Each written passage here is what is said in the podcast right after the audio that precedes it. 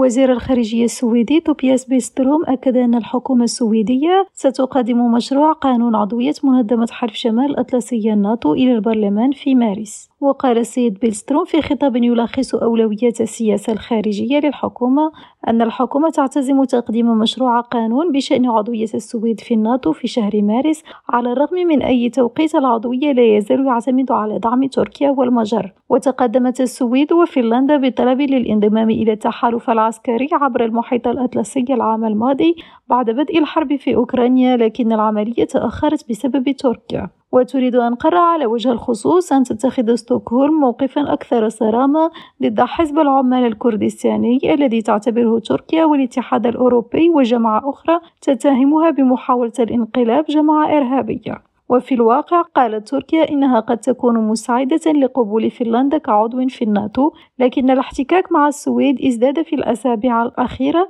خاصة بعد الاحتجاجات المتطرفة الأخيرة في ستوكهولم. سامي بوفوس، ريم راديو، ستوكهولم.